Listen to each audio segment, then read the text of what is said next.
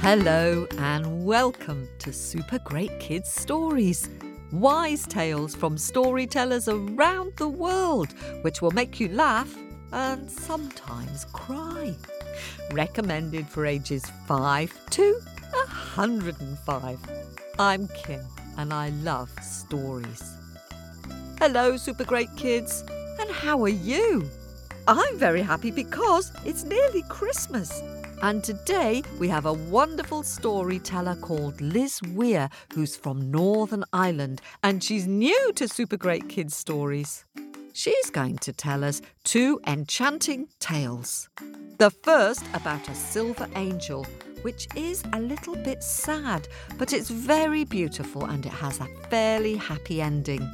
And the second is an upbeat, charming How and Why story about how the snow got its colour. Now, just before we introduce you to Liz, I wonder how many colours you can name. You could start with the colours of the rainbow.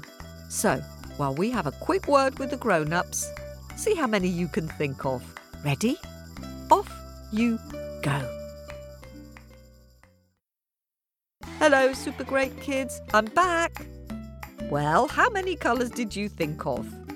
Did you get red and yellow and pink and green and orange and purple and blue? Oh, that's good for starters. And then did you get some other ones like maybe silver or gold or violet or indigo or teal or burgundy? Well, you could go on and on. Give yourself a pat on the back if you got more than 10. Now, these next two stories both have colours in them. Colours in storytelling are really good because in the imagination they can be whatever you like really strong and bold or delicate and watery. If I say Little Red Riding Hood, I wonder what you imagine. Do you imagine a little girl with a bright red cape on? And when Vasilisa clutches her doll with the blue hat in the Baba Yaga story, can you picture that blue hat? I wonder what kind of blue it is. The colour in the first story today is. Oh, well, let's hear from Liz and you can find out from her. So, are you sitting comfortably? Am I sitting comfortably? Then let's give a warm welcome to Liz Weir. Hello, super great kids. My name is Liz Weir, and I work as a storyteller. I live in Northern Ireland, I live away out in the country with trees and sheep and fields, but I tell stories from all around the world. And today I'm going to tell you not one, but two stories. And I'm going to tell you a story that I once heard from a Scottish storyteller, and I hope you'll enjoy it. I want you to picture an old, old schoolhouse long, long ago. It was a tiny school with just one classroom the teacher was a man whom they called the master. The master was quite strict. He had a cane, which he used to give slaps if people didn't know their spellings. But this man hardly ever used his cane. He was quite kind. It was just coming up to the Christmas holidays, and he looked at his class of boys and girls and he said, I'm going to set you a competition over the weekend. Competition? They were so excited. And there's a prize, a prize. Out from under his desk, he brought a beautiful, sparkly silver angel, the sort of thing that you might see on the top of a fancy Christmas tree. But long ago, these boys and girls didn't have fancy Christmas trees. They made their own paper chains, which they hung across the ceiling. Everybody wanted to win this angel. Here's what you have to do every one of you go out and bring me back something small and something shiny.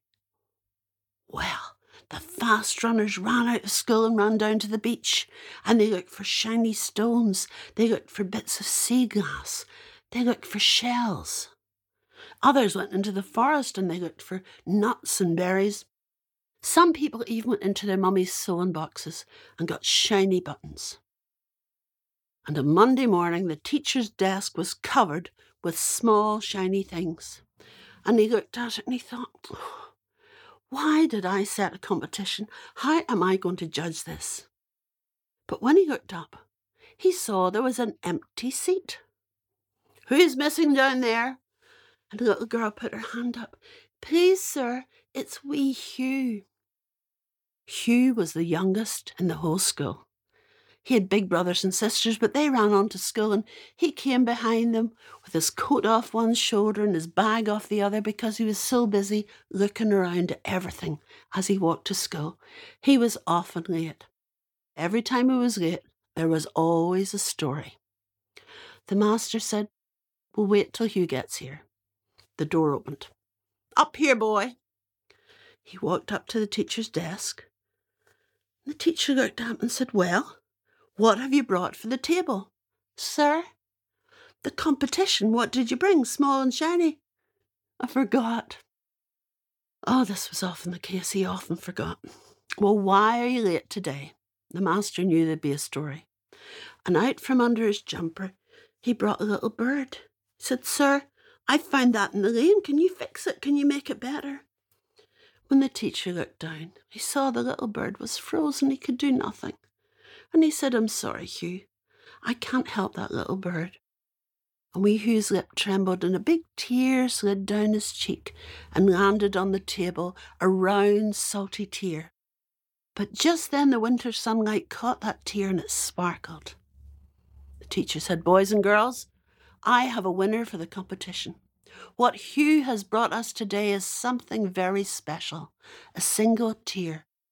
And as long as you live, never be afraid, never be ashamed to shed a tear for any living creature. And that's how wee Hugh won the Silver Angel. I think he deserved it. Don't you? Oh, thanks, Liz, for that story. Do you think you would have given Hugh the prize if you were his teacher? I'm pretty sure I would. I wonder if you're one of those children like Hugh who stops to examine things and sees things which adults might not have time to notice. Now, Liz's second tale is a how and why story about how the snow got its colour.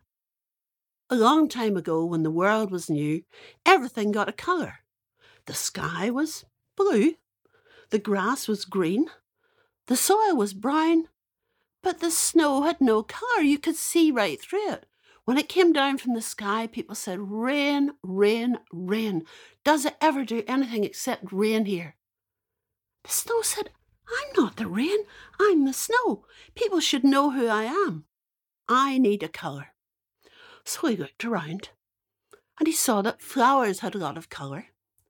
So he went first to the beautiful red rose. Excuse me, red rose, he said. Could I have some of your colour? Why? said the rose. Well, if I was red, there'd be red on the trees, there'd be red on the hills. Wouldn't everything look beautiful? Go away, said the rose. People see me, they think, summer, warm sun. You're making me cold. Go away. Then the snow looked at another flower, beautiful yellow flower. This one was called a daffodil. Excuse me, yellow daffodil, can I have some of your colour? Why? said the daffodil. Well, if I was yellow, when I fall, there'd be yellow on the trees and yellow on the hills, and it would look lovely and bright. Go away, said the daffodil. People see me and they think, winter's over, spring's here. Now go away, you're making me cold. By this time, the snow was feeling very sad. But as he came along, he saw a tiny little white flower. Oh, little flower, he said, could I have some of your colour? Why? said the little flower. Well, if I was white, the whole world would look bright when it snows. Everything would be lovely and bright and shiny and fresh. There'd be white on the hills and white on the trees. People could walk through the white snow. It would be lovely. And the little flower just nodded. And as she nodded, some of the white came down. And the snow turned white. Oh, thank you, he said.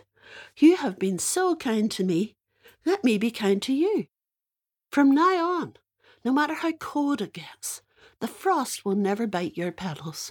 No matter how hard the ground gets, you'll always be the first tiny flower of the spring.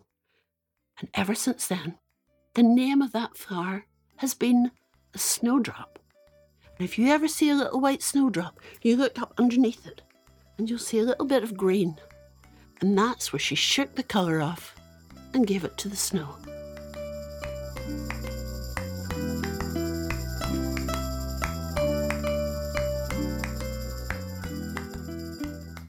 Oh, thanks very much to Liz Weir for sharing those two beautiful stories. I never thought about how the snow became white before. And thank you for listening. That how and why story about the snowdrop would be a good one for you to learn to tell. So, if you're still thinking about what to give your grown ups for Christmas, why don't you give them the gift of a winter story on Christmas Day?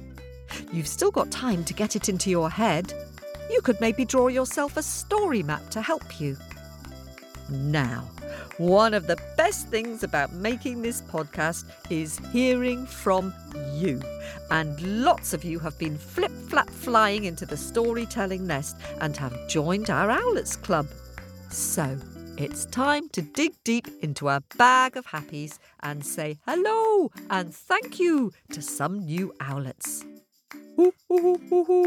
Hello and thank you to super great story fan Ivor and mum and dad who live in Sandwich in Massachusetts on Cape Cod in the US.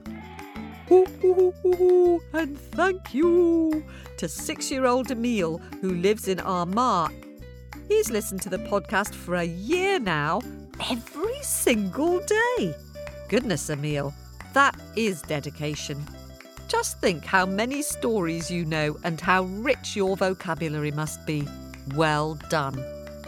And over now to sunny Sydney in Australia.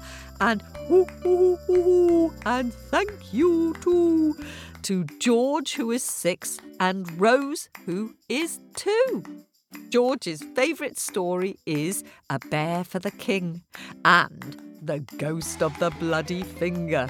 Ah, two great stories, George. And hoo, and thank you too to Leslie, who is five in North Carolina in the US. Leslie has two dogs, five chickens, and a baby brother, William, who also loves to listen to the stories. Interesting that you put them in that order. Leslie's favourite story is The King of the Cats from the Super Great Scary Stories. Oh, yes, that is a creepy one, isn't it, Leslie? And over to Encinitas in California.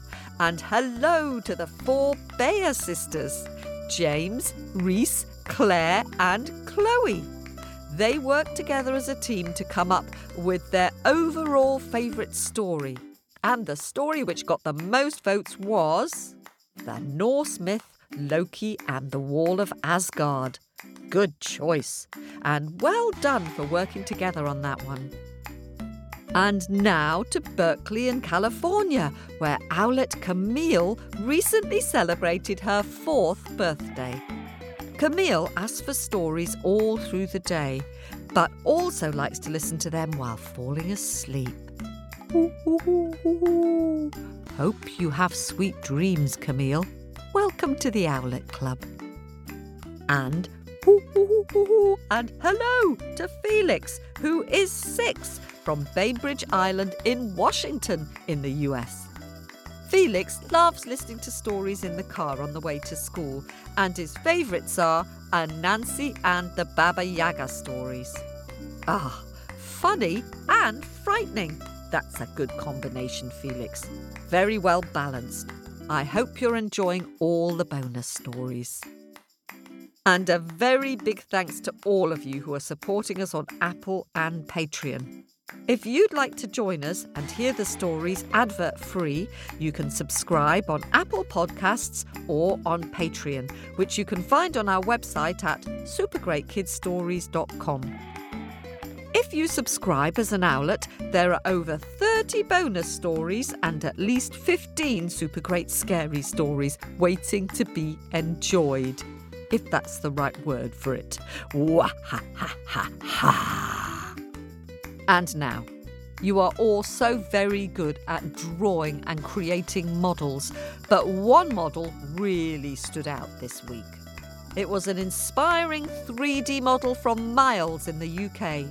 Miles is particularly keen on the super great scary stories and made a model of the hairy toe. Then he realised that the scene could double for the night troll, and he recycled some more materials and expanded his story scene to make a stone troll from icing and dryer fluff. Just brilliant.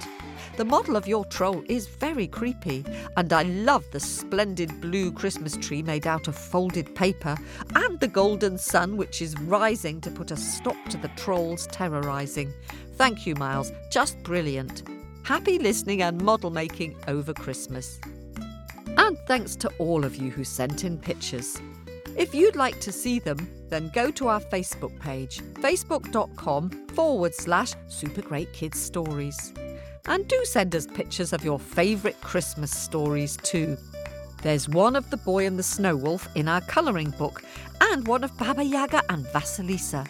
I'd love to see what they look like coloured in. That's it for this week. Look out for our extra bonus stories on Christmas Eve. One from Amy Douglas and one from Nick Hennessy. Bye for now. Holidays are the perfect time for telling stories and singing songs. I'll post a list of all our winter, festive, and snowy stories on our Facebook page, facebook.com forward slash super great kids stories. This podcast was produced at Wardour Studios in London.